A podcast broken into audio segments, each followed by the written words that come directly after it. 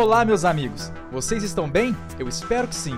Fique agora com uma mensagem que vai mudar a sua vida. Vamos lá. Eu não sei se você passa a semana esperando domingo, mas eu passo. Eu passo a semana toda esperando domingo para poder compartilhar a palavra ao seu coração. E mais ainda esses últimos dias, mais ainda essas últimas semanas, porque nós estamos numa série de mensagens muito especial para aquele que deseja reinar ou para aqueles que desejam reinar.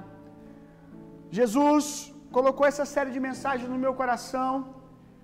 E ele me disse: "Você vai pregar essa série de mensagens, depois você vai trabalhar nos sermões que você pregou para produzir um livro. Essa série de mensagens vai se tornar um livro muito poderoso, meu irmão. E a notícia boa é que você está comendo desse pão em primeira mão, ao vivo aí todo domingo. E você está com a sua fome, porque eu não sei quantos estão aí do outro lado e pregam a palavra, costumam ministrar em locais públicos, né, no púlpito. Se você tem esse costume, você sabe que quando você está diante de um público que tem fome, mais revelação brota de dentro de você. Quando você está em um ambiente onde as pessoas estão puxando com fome de Deus, mais pão Deus dá. Então, esse livro, essa série de mensagens, ela não está sendo escrita apenas por mim, mas por você que está em casa com a sua fome. Quando termina esse culto aqui, as pessoas vão mandando no inbox, pastor, como tem me abençoado durante a semana, os testemunhos. Isso vai criando um ambiente de fome. E Deus, meu irmão, sempre se manifesta no lugar que há fome. Sempre há revelação no lugar que há fome. Então, eu louvo a Deus pela sua vida e vamos agora para mais um episódio, mais um dia dessa série de mensagens. Hoje eu quero dar o tema para a parte 6, né? Gente, já estamos na parte 6 já. Não, 4, né? 4. É, parte 4, isso mesmo. Parte 4 é que eu me confundi com os vídeos, né? Os vídeos que a gente está soltando no, no feed lá do meu Instagram. O próximo é o sexto.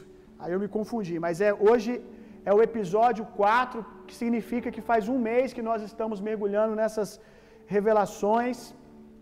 E hoje eu dei o nome para esse episódio de Cordeiros em Pele de Leão. Oi? Não entendi. Cordeiros em pele de leão. Esse é o tema desse episódio. Cordeiros em pele de leão. E eu quero que você entenda cordeiro como coração. No primeiro dia da mensagem, a parte do cordeiro é o coração. No primeiro dia da mensagem, eu estava falando sobre qual é o tipo de rei que nós temos como referência e esse rei que nós temos como, como referência é Jesus. Jesus era um rei com um coração de cordeiro. E nós fomos chamados para andarmos aqui na terra nessa mesma natureza: reis e cordeiros. Nós somos revestidos de justiça. Nós somos revestidos por essa natureza de ousadia, a qual Provérbios 28:1 diz que os justos são ousados como o leão. O poder do Espírito Santo nos reveste nessa natureza de ousadia, de intrepidez, de autoridade, essas vestes de majestade, essa pele de leão. Mas o nosso coração é de cordeiro. Amém? O nosso coração é de cordeiro. Na última semana, para quem não pegou, você depois pode ir no YouTube e assistir cada episódio. Eu até oriento a quem está assistindo aqui ao vivo, depois durante a semana vai e estude. Porque diferente de pregações normais de domingo, onde às vezes eu venho e apenas prego, e por pouco tempo ensino, essa série de mensagens tem sido carregada de muito ensino. Então vale a pena você pegar no YouTube depois e vir destrinchando, estudando tudo. Semana passada nós falamos da natureza de pecado, do que é natureza de pecado e também a consciência de pecado, que é aquilo que acontece com alguns que tiveram a natureza transformadas, tiveram sua natureza transformada por Jesus, eles não têm mais uma natureza de pecado, mas eles andam em consciência de pecado. Então nós estávamos falando como uma natureza de pecado e uma consciência de pecado nos faz andar como fugitivos na terra, como Caim, como outros homens que nós falamos. E falamos também como nós podemos ser livres desse aprisionamento da natureza de pecado, nascendo de novo, e da consciência de pecado, nascendo numa mentalidade de justificação. Nós falamos muito sobre a obra redentora de Jesus. Eu terminei o culto domingo passado lendo alguns textos em lágrimas, pensando na grandeza do amor de Deus. E hoje nós vamos continuar no mesmo verso que nós lemos semana passada, Provérbios 28, 1. Só que hoje nós vamos nos dedicar mais à parte B do verso. A parte A nós nos dedicamos semana passada. Hoje nós vamos nos dedicar na parte B do verso. Você vai entender daqui a pouco qual parte é essa se você ainda não pegou. Provérbios 28, verso 1. Abra a sua Bíblia. E leia comigo. O ímpio foge, embora ninguém o persiga. Parte A, semana passada. Mas os justos são corajosos como o leão. Os justos são intrépidos, ousados como leões.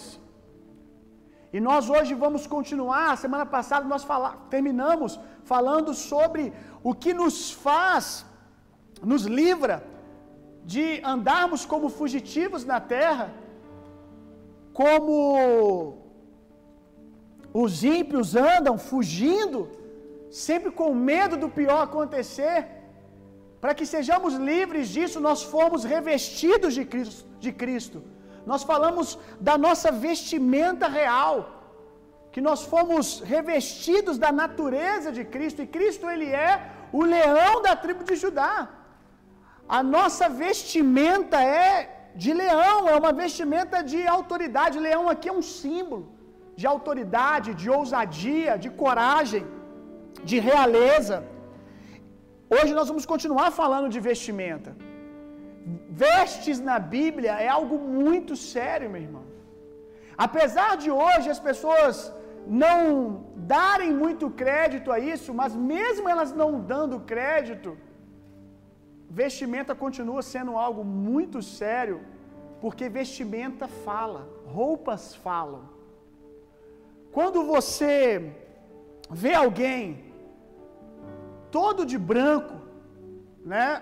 Ou você vai pensar num pai de santo, ou você vai pensar em um médico, em um enfermeiro, alguém que trabalha na área da saúde. Por que, que você pensa isso quando você vê uma roupa? Por que uma roupa branca? Porque roupa fala. Roupa fala de autoridade. Se alguém, você sofre um acidente de bicicleta no meio da Avenida Rio Branco ali, você sofre um acidente, aí você fica ali aguardando o SAMU, o resgate, e de repente aparece alguém todo de branco e diz: Eu sou médico. Você não vai ter problema nenhum dessa pessoa começar a mexer em você, dessa, dessa pessoa começar a te orientar. Olha, se posiciona dessa maneira, estica a perna, fica deitado assim, não se mexe. Você não vai ter problema ainda que ele não tenha descido do carro do SAMU. Você automaticamente vai dizer: é algum médico que estava indo trabalhar e está aqui me prestando primeiros socorros. Ele não te mostrou nenhuma carteirinha de que ele é médico, somente a roupa dele. Ele não falou nada que te convencesse que ele tinha conteúdo e conhecimento. A roupa dele disse para você: ele tem autoridade. Se esse exemplo não é o suficiente para você entender, então pense numa avenida e você está indo com o seu carro e alguém para no meio da avenida e começa a sinalizar. Ele está com uma roupa como a minha, uma roupa normal, uma roupa casual, e ele começa a sinalizar para você parar o seu carro, só que, que são duas horas da manhã Você vai parar o seu carro no meio de uma BR, duas horas da manhã, com alguém sinalizando que você não sabe de onde veio. Ainda que seja três, quatro pessoas, você provavelmente vai seguir com o teu carro. E você vai analisar o cenário, se você for prudente. Você vai analisar o cenário, você vai mais à frente, você vai olhar para trás, vai tentar ver o que está acontecendo. Você não vai parar de imediato. Agora, se essa pessoa está fardada, se essa pessoa está com uma roupa da polícia militar, você vai encostar o seu carro. Ainda que ele não tenha uma arma apontada na sua direção, a roupa dele fala de autoridade. E você vai parar. Principalmente se você olhar e você já vê mais três, quatro fardados, aí você já dá uma gelada. Né? O, o, o coração chega a dar uma disparada. E para você abrir um parênteses aqui, para você ver sobre consciência de pecado, quero abrir um parênteses aqui que você provavelmente aí do outro lado concorda comigo, já experimentou esse sentimento. Você está com seu carro todo em dia, tá tudo certinho. Se você vê uma blitz, é comum a gente dar uma gelada. É uma coisa estranha. Eu, eu percebi isso um dia, eu estava no aeroporto. E um dia pediram para mim abrir a minha mala. E eu sabia que não tinha nada de errado na minha mala, mas ainda assim havia um sentimento em mim. Meu Deus, será que colocaram alguma coisa aqui?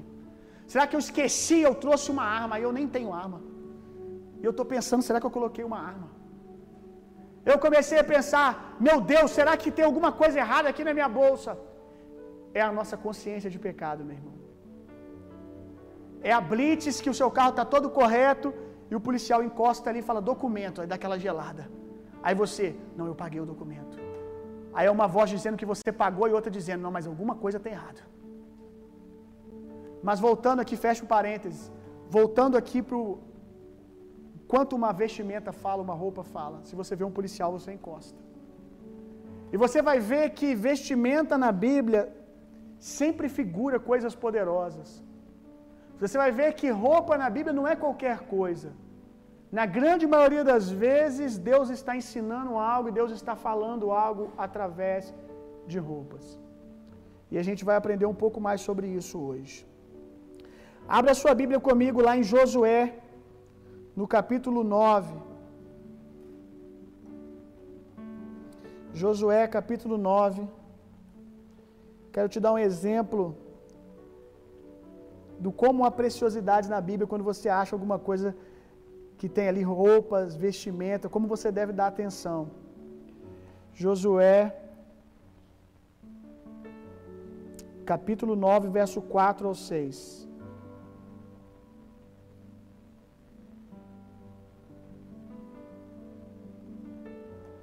O que está acontecendo aqui? Um povo que não adorava a Deus, que não servia ao Deus de Israel, um povo que era inimigo de Deus, percebe a força do exército de Josué e de como eles vinham tendo vitória sobre todos os adversários, porque Deus era com eles. E percebendo como Josué e o povo de Israel era poderoso, eles traçam um plano. Vamos enganar Josué e o povo, para que eles entrem em aliança conosco, para que assim nós que éramos inimigos de Israel, comecemos a ser amigos e ainda ter a proteção do povo de Israel. Verso 4, a história de Josué e os Gebionitas. Cabe, cabe um dia a gente mergulhar nesse texto, só nessa história de tão poderosa que ela é. Quanto ela nos ensina como Deus leva a sério alianças, gente. Como Deus leva a sério alianças. Aliança que Ele faz conosco, mas também a aliança que nós fazemos com as pessoas. Usaram de astúcia e foram e se fingiram de embaixadores, e levando sacos velhos sobre os seus jumentos e odres de vinho velhos e rotos e remendados, e nos seus pés sapatos velhos e remendados, e roupas velhas sobre si, e todo o pão que trazia para o caminho era seco e bolorento. E aqui vai dizer que eles já chegaram até Josué. Eles eram uma nação que estava ali do lado de Israel, mas eles se vestiram de uma maneira e trouxeram ali os pães. Você vai ver no decorrer do texto, se você continuar curiosamente lendo, que eles trouxeram os pães já endurecidos, como se eles tivessem andado dias, como se eles fossem um povo distante. Aí eles viram para Josué e falam assim: Olha o nosso pãozinho aqui, como é que está duro. Quando a gente saiu de casa, o pão estava fresco, já está duro o pão. Aí eles colocaram uma veste de miséria, eles não eram miseráveis, mas eles vêm vestido de miséria, como que apelando para o coração de Josué, coitadinho da gente, nós queremos entrar em aliança com você. E Josué, vendido pelaquela imagem que foi produzida diante dele, como eu disse, eles não eram uma nação miserável, mas eles se vestiram como se fossem. E a roupa deles falaram ao ponto que Josué não questiona mais. Quando eles começam a dizer: Olha nosso pão como que tá, olha a nossa vestimenta, olha como a gente é coitadinho. Josué vai no decorrer dessa história e ele entra em aliança com esse povo. Ele entra em aliança com esse povo sem saber que esse povo não adorava a Deus. Sem saber que esse povo era uma nação vizinha, que era uma nação a qual eles tinham que conquistar. Um povo a qual eles tinham que conquistar. Josué, vendido ali por aquela imagem, ele entra em aliança. E quando ele percebe, já é tarde.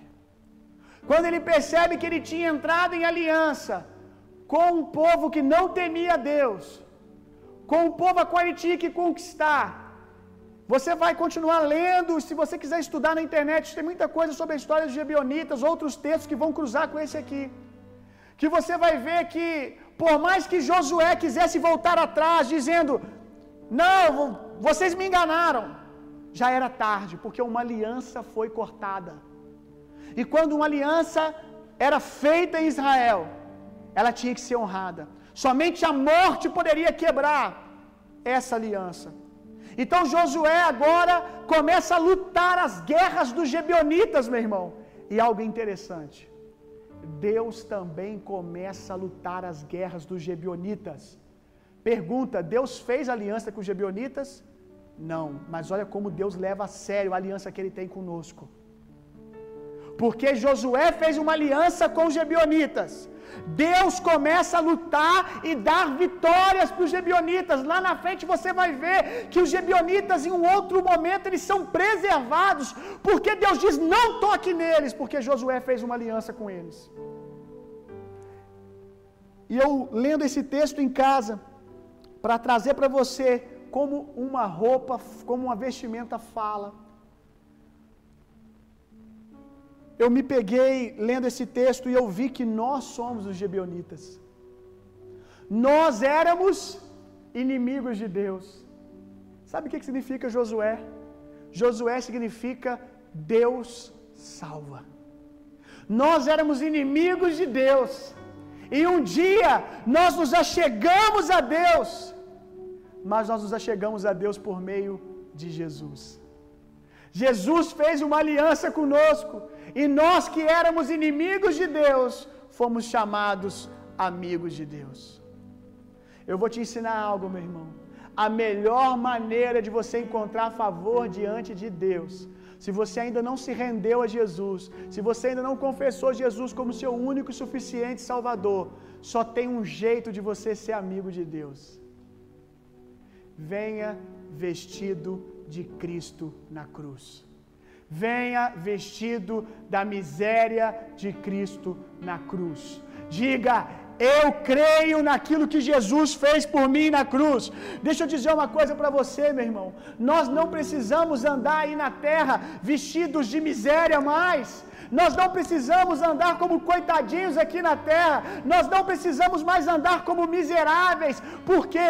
Porque um dia Cristo se vestiu de miséria por mim e por você. Cristo se vestiu de pecado. Cristo se vestiu de maldição. Para que nunca mais tivéssemos que andar aqui na terra desse jeito. Mas que andássemos aqui na terra como amigos de Deus, como justos. Mas eu preciso te dizer isso: se você não confessar Jesus, se você não morrer com Ele, você também não ressuscita como leão. Você tem que morrer com Ele, morrer na, na, na miséria com Ele. A Bíblia diz: aqueles que morreram comigo ressuscitam comigo. Você tem que dizer: eu, eu me reconheço em Jesus na cruz. Está entendendo isso? Eu me reconheço em Jesus na cruz. Quando eu olho para Jesus vestido de gibeonita, quando eu olho para Jesus e vejo ele em miséria, eu me vejo. Eu reconheço que sem Deus eu sou um miserável, que sem Deus eu sou um pecador miserável, que sou digno apenas da ira de Deus por causa da minha natureza de pecado. Mas quando eu olho para Jesus e me identifico com ele para cruz, na cruz, eu me lembro também que Cristo na cruz ele tipifica a serpente de bronze levantada no deserto. Eu já tinha que estar mais à frente dessa mensagem, mas quando eu começo a falar da obra redentora de Jesus, eu não consigo parar, meu irmão. Jesus na cruz também tipifica a serpente de bronze que foi erguida no deserto. E no deserto, quando uma serpente de bronze foi erguida, a Bíblia conta que todos aqueles que olhavam para essa serpente eram curados. Todos aqueles que olhavam para a serpente eram sarados. Assim como hoje, todos aqueles que se, que se identificam com Cristo na cruz morrem com Ele para ressuscitar em glória. Para ressuscitar em glória. Assim como Ele ressuscitou glorificado, nós, nós somos ressuscitados cheios, apoderados do Espírito Santo, com uma nova natureza com vestes de leão, autoridade, ousadia, justiça. Aleluia. Glória a Deus.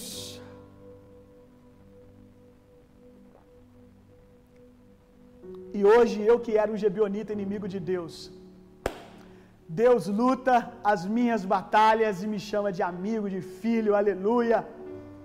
Os gebionitas aqui ficaram numa posição inferior em Israel, mas não nós. Nós não fomos apenas aceitos para ter um cantinho na, na, no pé da cama, nós fomos chamados de filhos, meu irmão. Nós que éramos inimigos, nós fomos chamados de filhos de Deus. Nós não temos um cantinho no pé da cama, mas nós estamos assentados no colo do Pai. A Bíblia diz que nós fomos assentados com Cristo Jesus nas regiões celestiais, meu irmão. Glória a Deus, é nesse lugar que nós estamos. Amém. Glória a Deus. A minha segurança de que Deus luta as minhas batalhas não é porque eu sou bonzinho, não é porque eu sou legal, a segurança que eu tenho que Deus se levanta contra os meus adversários não é porque eu sou gente boa, não é porque eu cumpro toda a lei, não é porque eu falo sempre a coisa certa, não é porque eu oferto, não é porque eu dizimo. A minha segurança é porque Deus tem uma aliança com Josué, Deus tem uma aliança com Jesus, Deus tem uma aliança com Deus salva, com salvação. Então eu sei que Deus não quebra a aliança que ele fez com Jesus, e eu, como gibeonita, estou dentro dela protegido. Amém. Eu preciso te dizer isso, meu irmão. Ser vista de justiça, ser vista do Cristo ressurreto. Você um dia se identificou com a morte. A igreja precisa entender isso. A igreja precisa entender isso. Infelizmente, a igreja moderna hoje se identifica com o Cristo miserável açoitado na cruz, mas precisa se identificar com a obra continuada, ressurreição. A obra de Jesus não terminou na cruz, a obra de Jesus de redenção terminou quando ele se ergueu do túmulo, quando ele ressuscitou o terceiro dia. A igreja não pode parar na cruz, a igreja precisa ir para a ressurreição. Cruz, dívida paga, ressurreição, herança dada. Na cruz tivemos a nossa dívida paga. Na ressurreição a gente recebeu um cheque branco e diz: vai não se divide nunca mais. Aleluia! Precisamos nos identificar, meu irmão, não apenas com Cristo açoitado. A mentalidade que você tem, que se identifica apenas com Jesus na cruz, é comprovada quando você está adorando Jesus. Eu já me identifiquei nisso algumas vezes. Está adorando Jesus da igreja. E graças a Deus que nós temos imaginação e não há pecado nenhum em imaginar Deus em seu trono, Jesus te tocando, Jesus te abraçando. Às vezes isso vem de maneira espiritual, né? É uma, uma visão que Deus está te dando, amém. Mas a gente sabe que nem sempre é uma visão, às vezes é a nossa imaginação. E Deus te deu uma imaginação. Mas a maioria de nós, quando canta sobre Jesus, quando está adorando, quando está orando, e a imagem de Jesus vem na nossa cabeça, vem qual imagem? Dele com uma coroa de espinhos. Vem ele sangrando, vem ele numa cruz. Meu Deus, a cruz é extremamente importante, poderosa, necessária, é a porta de entrada. Nós precisamos da cruz, mas ela não é o fim, meu irmão. Nós precisamos também de ressurreição. Você precisa, quando pensar em Jesus, entenda: Jesus não está agora assentado num trono, cheio de sangue, com uma, com uma coroa de espinhos, ele está com uma coroa de glória. Ele está sentado em autoridade e poder. Ele venceu, meu irmão. Está pronto. Está consumado. Glória a Deus. E eu preciso me identificar com esse Jesus, porque eu me torno semelhante a tudo aquilo que eu adoro. Eu preciso ver um Jesus que reina. Aleluia! Um Jesus assentado em glória, ousadia e poder, para que eu me identifique com a realeza dele e manifeste essa realeza aqui na terra. Glória a Deus, meu irmão. Eu não estou deitado ao pé do trono, num colchãozinho, num pedacinho de pano. Já seria muito se ele tivesse me dado isso, mais do que eu mereço. Mas a graça é um escândalo, o coração de Deus é um escândalo, não dá para mensurar, não dá para entender. Ele não me botou no pé da cama, ele não me botou no pé do trono, ele me botou sentado com ele, meu irmão, e ele está em glória, ele está em glória. Identificar a miséria é importante, eu identifiquei isso um dia. Mas eu morri quando me identifiquei e ressuscitei. Não ressuscitei miserável, eu ressuscitei como Ele ressuscitou, em glória, em autoridade e poder. Aleluia! Vamos, meu irmão. Precisamos nos identificar com o Cristo Leão, cheio de autoridade e ousadia. Não com eu não posso, eu não consigo, não dá. O Cristo que foi feito pecado, o Cristo que foi feito o nosso pecado, nós nos identificamos com Ele no dia que nos rendemos a Cristo, nos rendemos ao Senhor, reconhecendo toda a nossa miséria. E nós olhamos, Ele está ali no meu lugar. Ele está ali no meu lugar. É o meu pecado, é a minha maldição. Eu que tinha que estar ali. Mas uma vez que eu morro com Ele, eu ressuscito. Eu ressuscito com Ele. Eu ressuscito com Ele. E a Bíblia diz que Ele ressuscitando dos mortos, Ele repartiu dons, Ele deu presente aos homens, nos apoderou com Teu Espírito. Precisamos andar nessa revelação, meu irmão. Glória a Deus. Vamos continuar. Quero ler para você mais uma história de vestimenta na Bíblia preciosa. Gênesis 27, verso 15.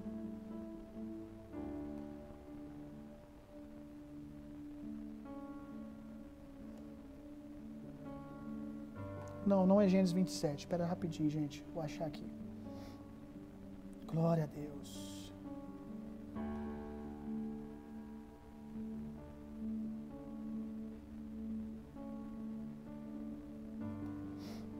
Aleluia.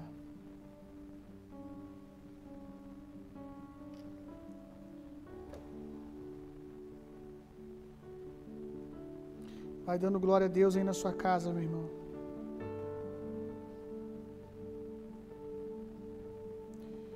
Você não ficar sem fazer nada. Abra sua Bíblia comigo, deixa eu achar aí Gênesis 25. Achei Gênesis 25. Nós vamos ler. Não, ainda não. Gênesis 25, Vai dando glória aí que eu vou achar. Amém. Gênesis 27. Era isso mesmo, né? O primeiro que eu li, né? Gênesis 27, verso 15. Estava certo mesmo. Gênesis 27, verso 15.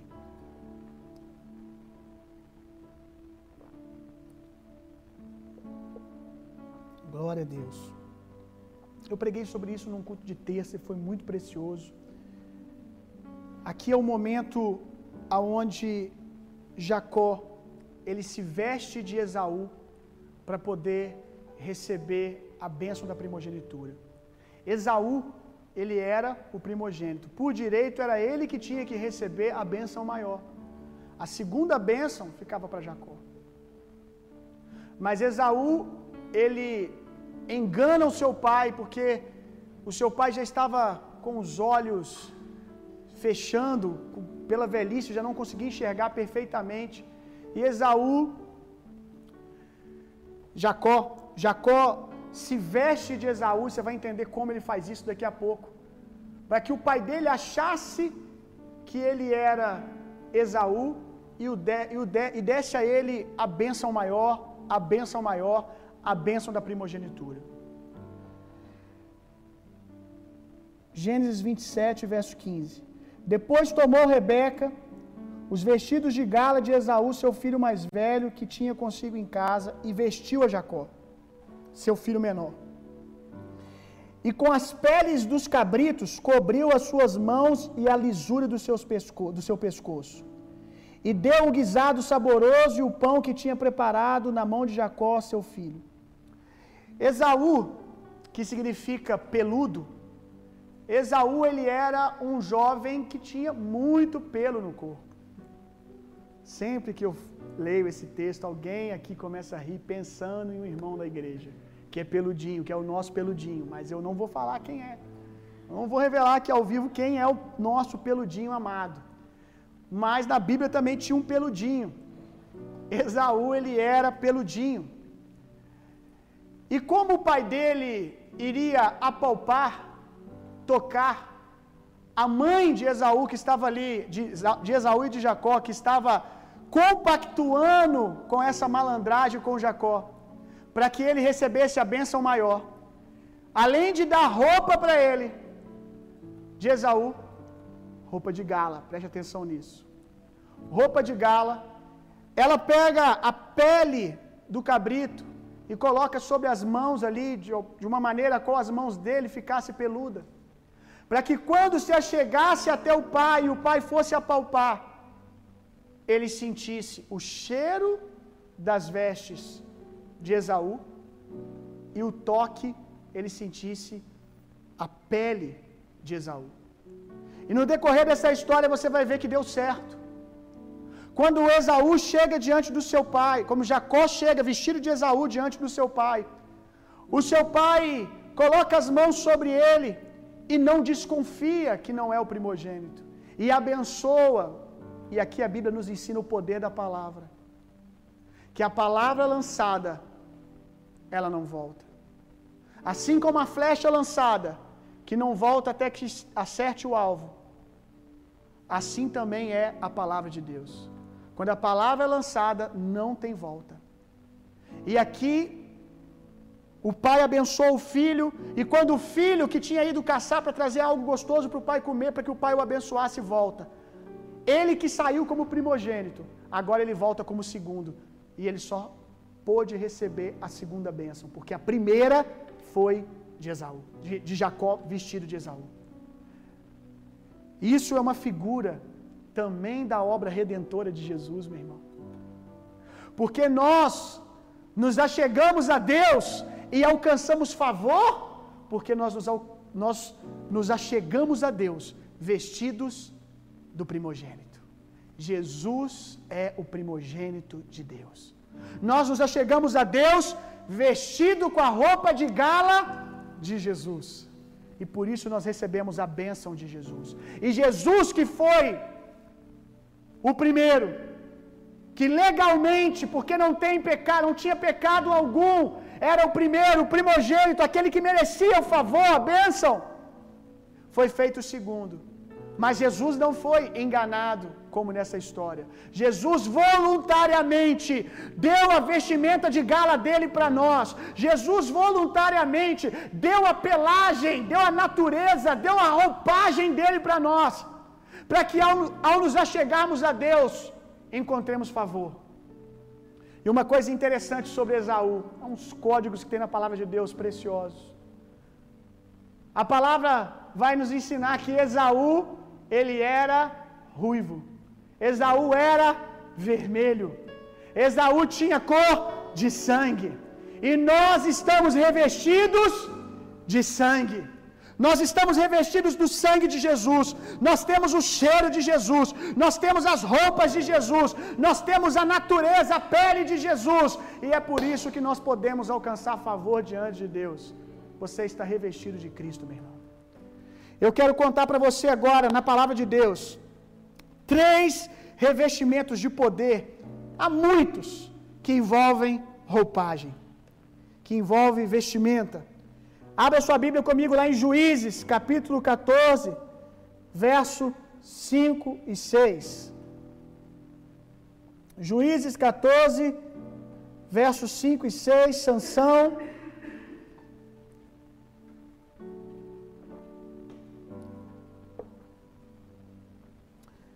Juízes capítulo 14, versos 5 e 6. De, desceu, pois, Sansão com seu pai e com sua mãe a Timinate, e chegando às vinhas de Timinate, eis que um leão rugindo lhe saiu ao encontro. Então o Espírito do Senhor se apossou dele tão poderosamente que despedaçou o leão, como quem despedaça um cabrito, sem ter nada na sua mão. Uau, meu irmão. Primeiro revestimento é esse revestimento do Espírito Santo. Quem que vestiu Sansão? Por que vestiu? Entenda que os homens da velha aliança, meu irmão, eles não eram morada do Espírito de Deus. Nenhum homem da velha aliança carregava o Espírito de Deus dentro de si. Todos os homens da velha aliança, toda vez que eles iam realizar algo sobrenatural, profetizar, partir um leão no meio, salmodiar, toda vez curar, ressuscitar, toda vez que eles iam fazer algo sobrenatural, havia revestimento de poder. O Espírito Santo não entrava dentro deles, o Espírito Santo os envolvia, o Espírito Santo os revestia. Agora, meu irmão, nós estamos em uma promessa muito maior, em uma realidade muito maior, porque o Espírito Santo não está só dentro de nós. Isso já é maior do que o que eles experimentavam, mas o Espírito Santo está dentro e no batismo ele está fora. Nós temos hoje, meu irmão, o Espírito Santo dentro de nós e sobre nós. Mas olha o que esses homens faziam, apenas sendo vestido pelo Espírito Santo por um momento, para realizar algo, quando acabavam de realizar, o Espírito se retirava. Uma vestimenta, uma capa de unção vinha sobre eles, e quando veio sobre Sansão, ele partiu um leão no meio.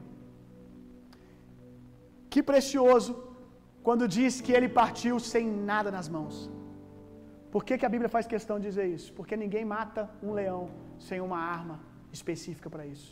Ninguém mata um leão com as próprias mãos, com ausência de arma, com ausência de alguma ferramenta para fazer isso. Quando a Bíblia aponta que ele fez isso sem nada nas mãos, ela está dizendo sobre o poder da graça de Deus, meu irmão. O poder da graça de Deus, o Espírito Santo vindo sobre Sansão, deu a ele a habilidade de fazer coisas que naturalmente era impossível. Talvez você se vê hoje sem recursos para fazer o que Deus está dizendo que você deve fazer para ir na direção do que Deus está falando com você. Eu não tenho recurso, eu não tenho dinheiro, eu não tenho a ferramenta necessária. Ei, Sansão não tinha nada disso. Tudo que ele tinha era o poder do Espírito Santo. E por meio do poder do Espírito Santo, ele abriu um leão no meio. A Bíblia faz questão de dizer, ele despedaçou, que isso nos ensina que quando Deus vem contra os nossos adversários, Deus os humilha, Deus os envergonha, Deus coloca eles numa condição de inferioridade, de miséria. É isso que ele fez. A Bíblia diz que ele despojou, ele humilhou principados e potestades na cruz. Jesus não só ah, matou o leão, o nosso adversário, aquele que rugia como leão, o diabo não. Jesus o humilhou, Jesus o despedaçou. E é isso que ele faz com os nossos adversários, é isso que ele faz com os nossos inimigos, meu irmão. Pastor, eu não, eu não consigo, eu não posso, eu não tenho. Ei, será que você não percebe o que eu estou te dizendo? Ele fez porque o Espírito Santo era com ele, assim como é com você, meu irmão. Sem nada nas mãos, ele fez porque ele estava revestido do Espírito, assim como você está. Abra sua Bíblia comigo agora no livro de Ruth, capítulo 3.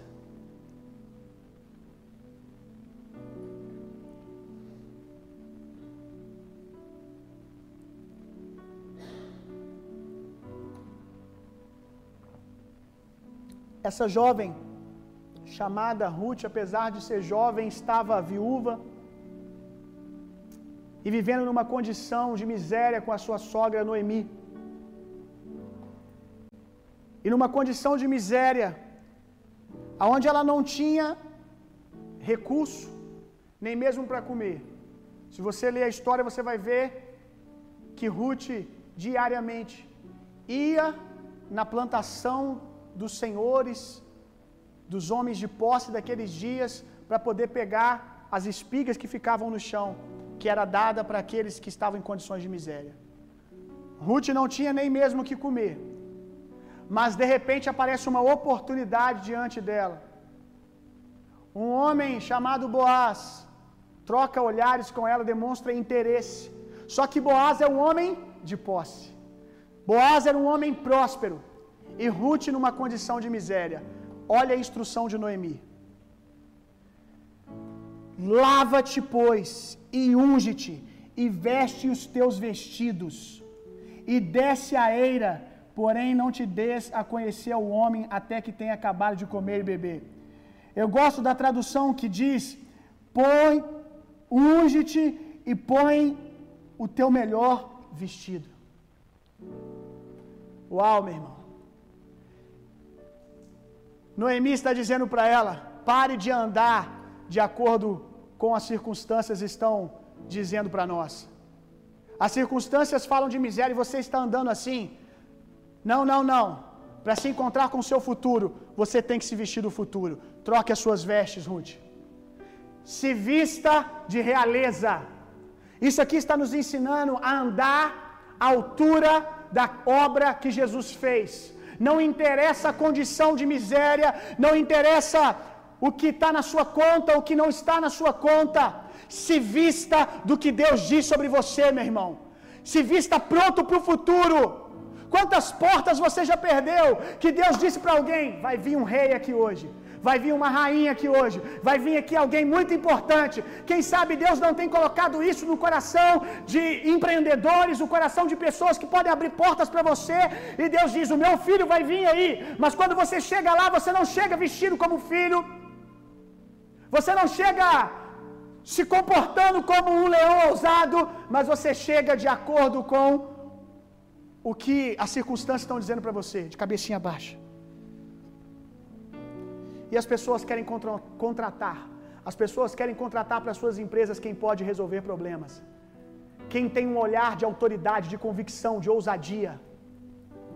Pastor, isso é muito difícil.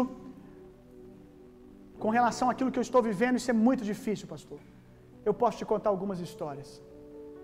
Eu posso te contar histórias de pessoas que estavam numa condição muito pior do que a sua, mas em um dia num determinado momento se levantaram numa revelação e disse: Chega, chega, eu posso não ter uma roupa de marca que custa 500 reais, mas eu vou vestir a minha melhor roupa. Eu vou lavar as minhas roupas, vou tirar esse cheiro de roupa de armário. Eu vou escolher as melhores e eu vou me vestir com o meu melhor.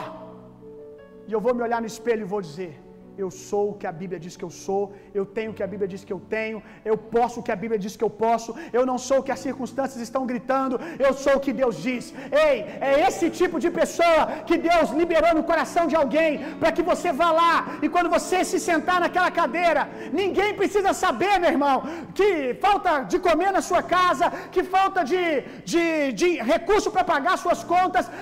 Ruth não foi até esse homem dizendo: Eu sou uma coitadinha, eu não posso, eu não consigo, eu não tenho. Ela se vestiu do futuro e foi lá buscar aquilo que Deus tinha liberado para ela, meu irmão.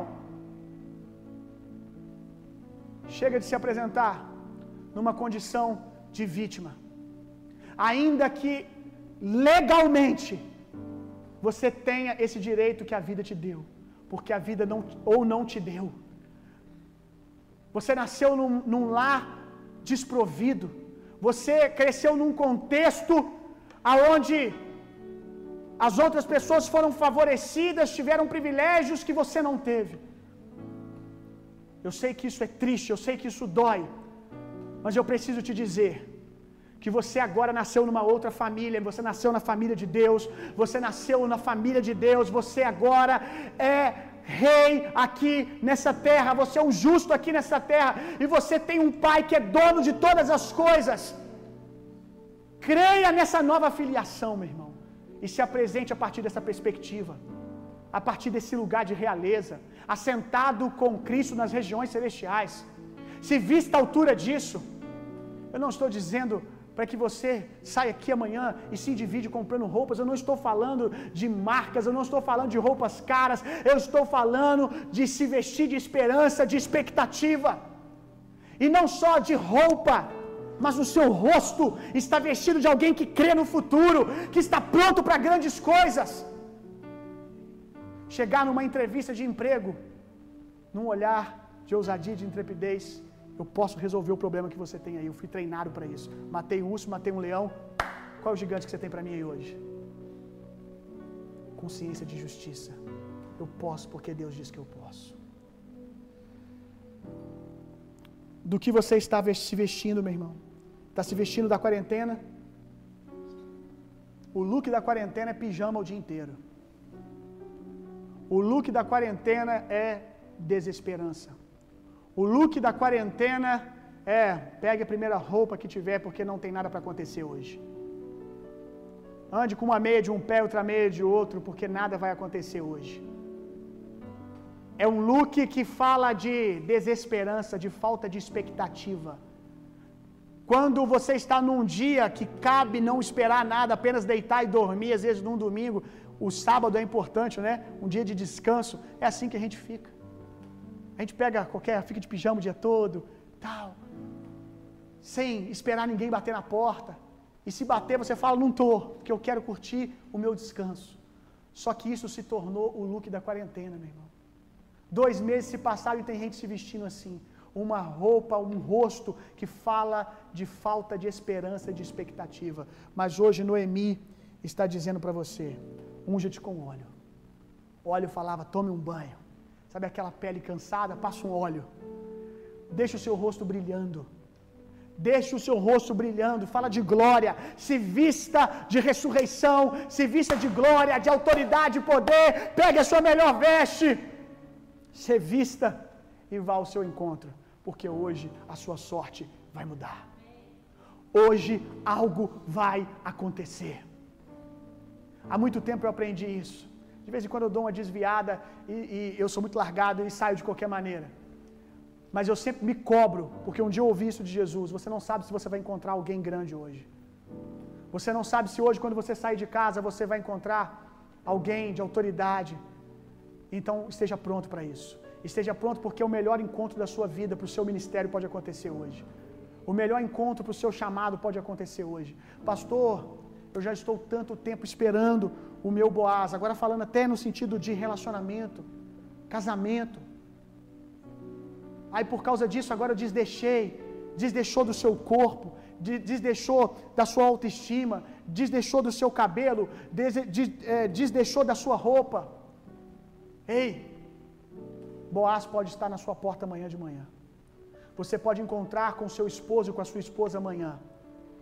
E se você tiver vestido de, de desesperança, Boaz pode não te reconhecer. Porque talvez Deus tenha dito no coração dele: virá aí uma princesa, virá aí um príncipe, virá aí um rei, virá aí uma rainha. E você vai reconhecer, porque ele está vestido do seu futuro. Ele está indo para onde você está indo. Aleluia. Vamos lá, meu irmão. Por último, abra sua Bíblia em 1 Samuel. 1 Samuel capítulo 17. Eu não sei se você tem percebido, mas eu intencionalmente tenho tentado terminar a mensagem a partir da onde eu vou começar na próxima semana. E hoje nós vamos terminar falando de Davi, e semana que vem nós vamos começar nos aprofundando um pouco mais na vida de Davi. 1 Samuel 17, verso 26 em diante.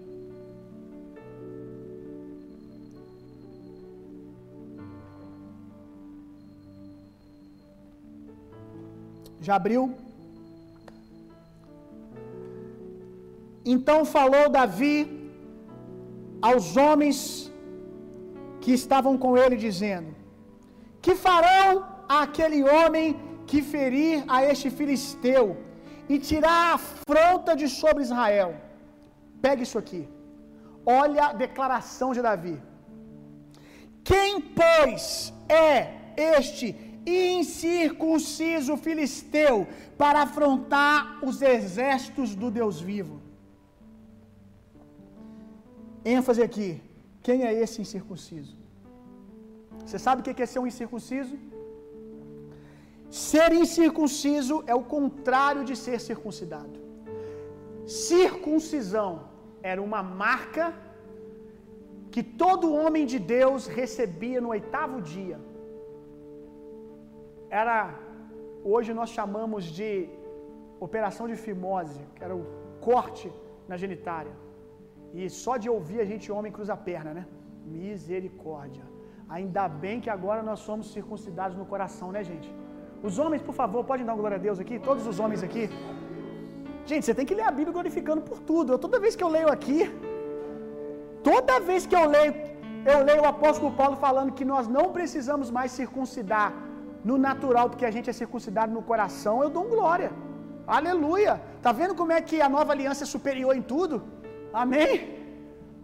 Nem esse sofrimento a gente precisa passar mais. Mas a circuncisão era essa marca que significava que aquela criança ela foi separada para Deus. Era uma cirurgia de fimose sem anestesia, sem anestesia, meu Pai. Ai, Jesus. Obrigado, Senhor, pela graça, pelo evangelho da nova aliança. Gente, ainda tem gente que quer viver a lei. Quando alguém insiste muito comigo querendo viver a lei, eu tiro a faca para ele. Falo, então vamos começar direito. Rapidinho desiste, ele fala, eu quero a graça de Deus. Eu quero, eu quero a nova aliança. Aleluia. Então a circuncisão era essa marca. A incircuncisão, o incircunciso, melhor dizendo, era alguém que não tinha essa marca, no, no entanto, era alguém que não tinha sido separado para Deus não tinha aliança com Deus. Ser circuncidado era uma marca de aliança com Deus. Mergulhe comigo aqui. Tem uma mensagem, eu não sei se ela chegou a ser gravada nos nossos podcasts. Eu acho que não, então cabe daqui a pouco a gente pregar ela de novo. Sobre aliança na Bíblia. Uma aliança na cultura do povo hebreu. Ela era composta, cultura essa que foi influenciada por Deus ela era composta de nove ritos, nove passos. E um dos passos de uma nova, de uma aliança, desculpa, de uma aliança entre dois hebreus. Primeiro eu quero falar do âmbito natural. Uma aliança entre dois hebreus tinha que ter sangue derramado, tinha que ter é, transferência de vida. O sangue de um tinha que ser misturado com o sangue do outro. E aonde esse corte foi feito, preste atenção nisso. Aonde esse corte geralmente era na mão, se cortava a mão, o sangue ia sendo derramado, eles tocavam a mão um no outro. E ali misturavam o sangue, dizendo: Nós somos um a partir de agora. Nós somos uma família. Quando o sangue era derramado, aquele lugar que recebeu o corte, eles passavam cinzas para que ali ficasse uma cicatriz, que era um memorial de que aquela pessoa tinha feito uma aliança. Era na palma da mão para que a pessoa nunca mais se esquecesse. Toda vez que ela olhasse para sua mão, ela se lembrasse que ela tem uma aliança com alguém. Graças a Deus por Cristo Jesus, amém? A Bíblia diz que Jesus ressuscitando, mesmo em corpo glorificado, ou seja, ele poderia ter escolhido ressuscitar sem nenhuma marca, porque o corpo dele estava glorificado. Uma marca ele fez questão de deixar permanecer: o buraco nas mãos. E é por isso que Tomé diz: eu, se eu colocar a mão lá no buraco dos cravos, eu acredito que é ele. Porque Tomé era hebreu. Como judeu, ele sabia que alianças trazem marcas.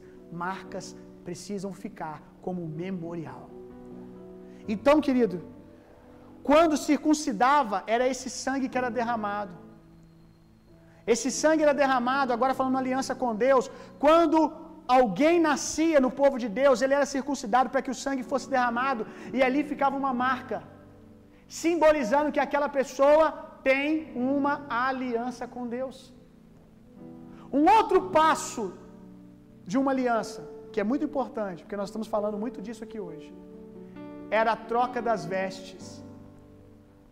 Quando alguém, no âmbito natural, um hebreu fazia uma aliança com outro hebreu, eles iriam trocar suas vestes, uma capa. Ele pegava a capa e ele passava para o outro, o outro pegava a capa e passava para ele, simbolizando: eu estou revestindo, protegendo você a partir de agora e você está fazendo isso por mim. Nós somos agora da mesma família.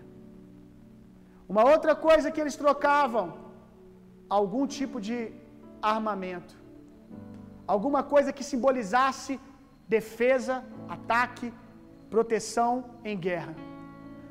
Às vezes era um cinto, às vezes era uma espada, às vezes era um escudo, mas eles trocavam uma peça da sua armadura, eles trocavam uma peça do seu armamento, como que dizendo: aqueles que vêm contra você, vêm contra mim, suas guerras, minhas guerras.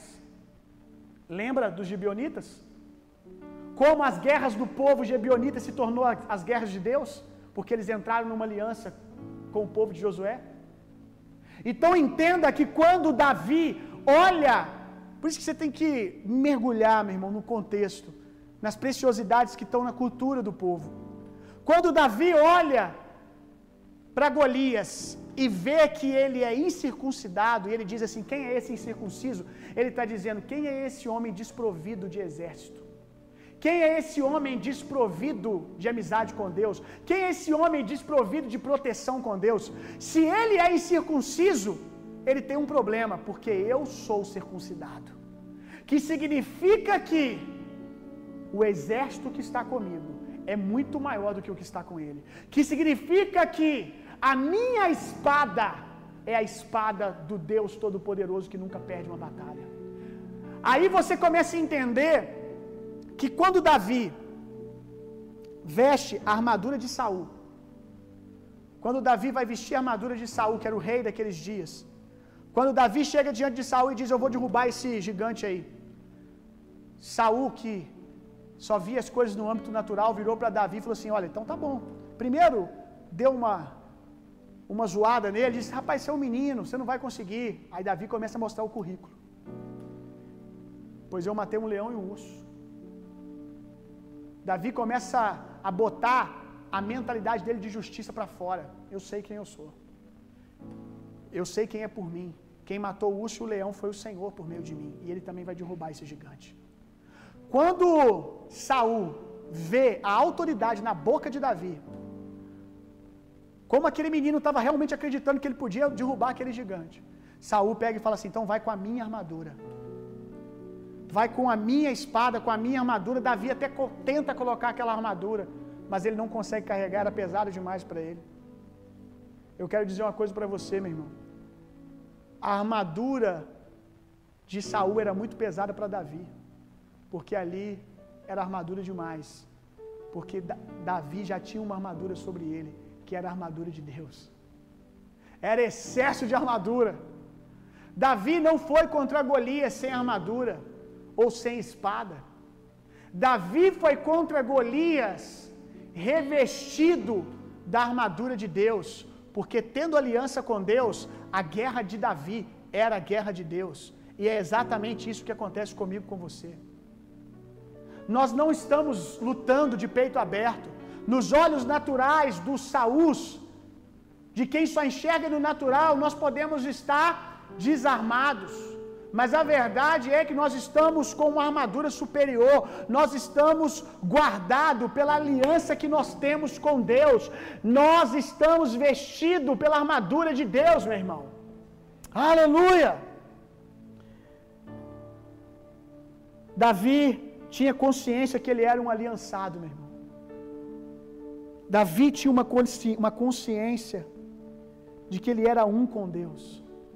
E essa consciência era tão grande que ele convencia todo mundo ao redor dele. Porque para para pensar comigo. Se você ler o contexto, Golias ele se levanta ele grita assim: Vou parafrasear mais ou menos isso. Não tem por que a gente ficar se matando aqui. Não tem por que o exército de vocês enfrentar o nosso e tanto sangue ser derramado. Vamos fazer o seguinte: Levanta um guerreiro do lado de vocês aí, isso era algo costumeiro naqueles dias, para evitar muito sangue derramado. Levanta um guerreiro aí do lado de vocês, que eu vou representar os filisteus. Então quem vencer, venceu a guerra. Levanta um guerreiro para representar vocês, que eu vou representar os filisteus. Sabe por quantos dias Golias ficou afrontando o povo de Israel porque ninguém se levantava? 40 dias, quarentena. Por 40 dias, Golias ficou afrontando. E aí? Será que não tem ninguém para me derrubar aí não? Será que não tem ninguém para me derrotar? E quem estava do outro lado? Homens que foram treinados para a guerra. Esses dias, esses dias tem feito gente que foi treinada para a guerra miar igual gato, meu irmão. Esses dias tem feito gente que achava que conseguia fazer qualquer coisa na força do próprio braço em crise emocionalmente, adoecendo na depressão. Pessoas naturalmente habilidosas padeceram no campo de batalha. E de repente vem um menininho, um rapazinho, um jovenzinho chamado Davi. Esse não tinha sido treinado nas habilidades dos guerreiros.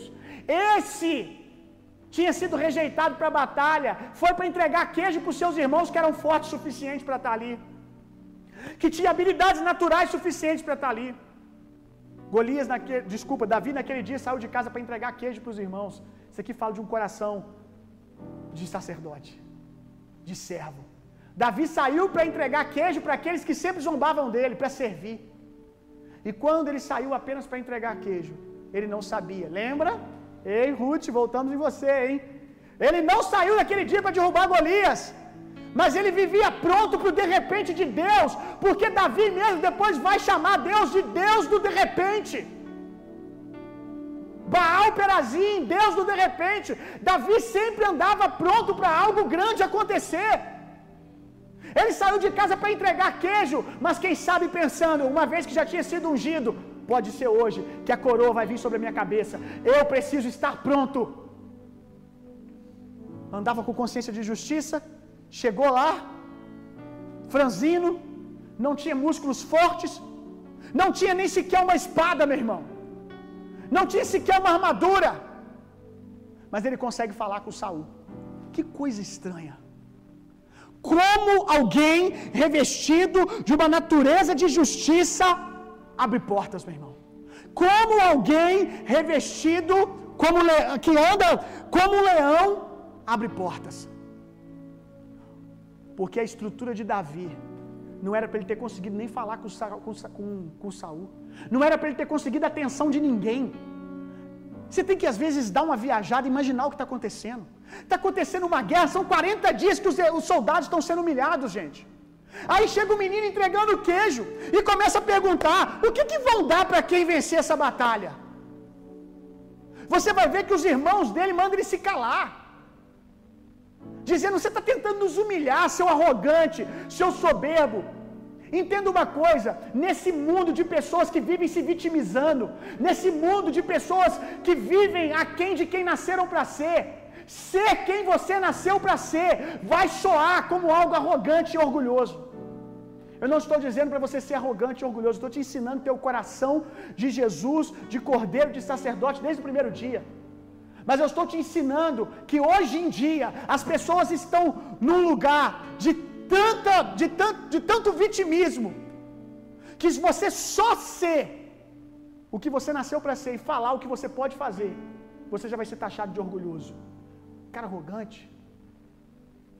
Às vezes eu vejo, às vezes um músico que toca super bem, alguém vira para ele e fala: "Você toca muito bem, cara". Não, eu não toco não. Pare com isso. Quando alguém virar para você e falar assim: "Você faz bem algo, você toca muito bem, cara". Ninguém aqui disse que a cura que aconteceu foi por causa de você, que alguém ali caiu cheio do Espírito Santo por causa de você.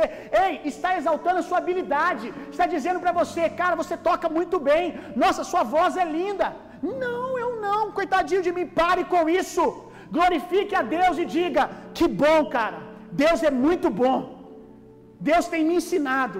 Eu fico feliz que você foi abençoado. Estava falando com o Will outro dia. Nossa, cara, sua arte, os seus quadros são lindos. Cara, que bom. Fico feliz que você fica, é, que você, né, fica satisfeito com o que eu produzo, com o belo que eu faço, com esse quadro que eu pintei. Você não precisa dizer, é, eu sou bom mesmo. Não, ele já te elogiou. Pegue a coroa, vá aos pés de Jesus, como os 24 anciões, e agora levanta e diga: toda honra e toda glória seja dada ao Senhor. Isso você faz no secreto aos pés do Senhor, não é pagando de humildizão na frente dos outros, não. Quando alguém for te elogiar, diga: que bom, Deus tem sido bom comigo. Fico feliz. Quando Davi simplesmente diz: Eu posso resolver esse problema, todo mundo já arrogante, orgulhoso. Ele não estava dizendo que ele era melhor do que alguém, ele estava dizendo: Eu sei quem eu sou, eu sei o que eu posso fazer aqui agora. Quando Davi diz isso, não eram só palavras bonitas, estavam carregadas de verdade. Porque a carcassinha dele, meu irmão, não ajudava em nada. A história dele não ajudava em nada. Tinha que ter muita autoridade do que ele estava falando para alguém sequer responder ele. Aquele que derrubar esse gigante vai ganhar a mão da filha do rei, vai ganhar isso, vai ganhar aquilo. Ei, são soldados respondendo um menino, um jovem. Agora esses esses soldados começam a falar do que Davi está falando, isso chega para Saul. Como que um rei pede para falar com um jovem? Ah, pastor, é por causa da unção de Deus. A unção de Deus dá para ver. Ela é manifesta no seu olhar, nas suas palavras. O óleo de Deus, meu irmão, dá para ver, dá para sentir, dá para experimentar. Ele vem para fora. Saul ouve falar do que Davi estava dizendo e manda vir esse jovem aqui.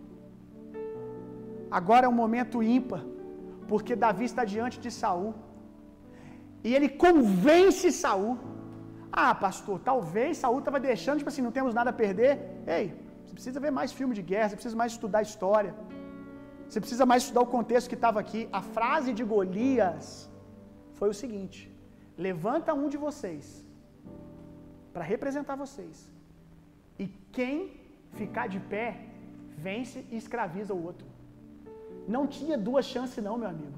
Não tinha três, não tinha quatro. É um só.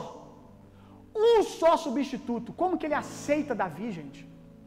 Ele está arriscando todo o povo. Ele não viu Davi derrubar o urso. Ele não viu Davi derrubar o leão.